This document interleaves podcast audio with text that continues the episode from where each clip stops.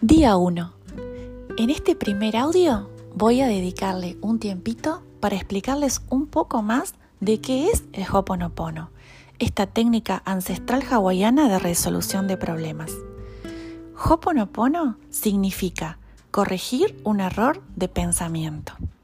Siendo una técnica ancestral sencilla de practicar, Hoponopono encierra una filosofía muy profunda existió una curandera hawaiana que a mediados de 1970 actualizó la técnica y la llevó a los Estados Unidos. Es desde esa filosofía, desde el Hoponopono actualizado, desde donde vamos a armar nuestros talleres para los próximos días. El Hoponopono es una técnica de resolución de problemas que hará que tomes tus decisiones no desde un lugar cómodo, sino principalmente desde el lugar que dicte tu corazón. No te despistes, has venido a ser feliz.